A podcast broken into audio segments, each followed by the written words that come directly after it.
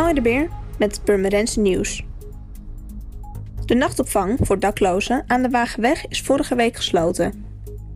Om de gebruikers niet in de kou te laten staan, is voor hen een plek gevonden in het Concordia Hostel aan de Koemarkt.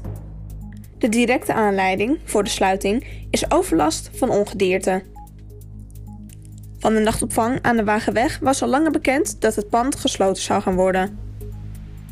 Met de raad is afgesproken dat er gezocht wordt naar een nieuw onderkomen in combinatie met dagopvang. Wethouder Kroese gaat op zoek naar een nieuwe, duurzame oplossing voor deze groep mensen. Alle leden van de Beemse ondernemer hebben van het bestuur een bericht gekregen dat ze dit jaar geen contributie hoeven te betalen. Het bestuur heeft dit besloten vanwege het gemis aan inkomsten door de maatregelen rondom het coronavirus.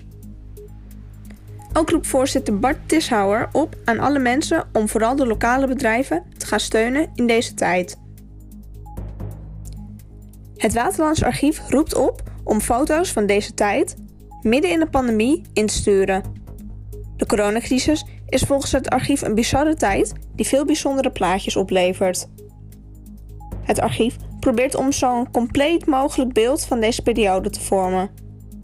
Daarom zijn niet alleen foto's uit de regio welkom, maar ook filmpjes, brochures, pamfletten, briefjes of tekeningen.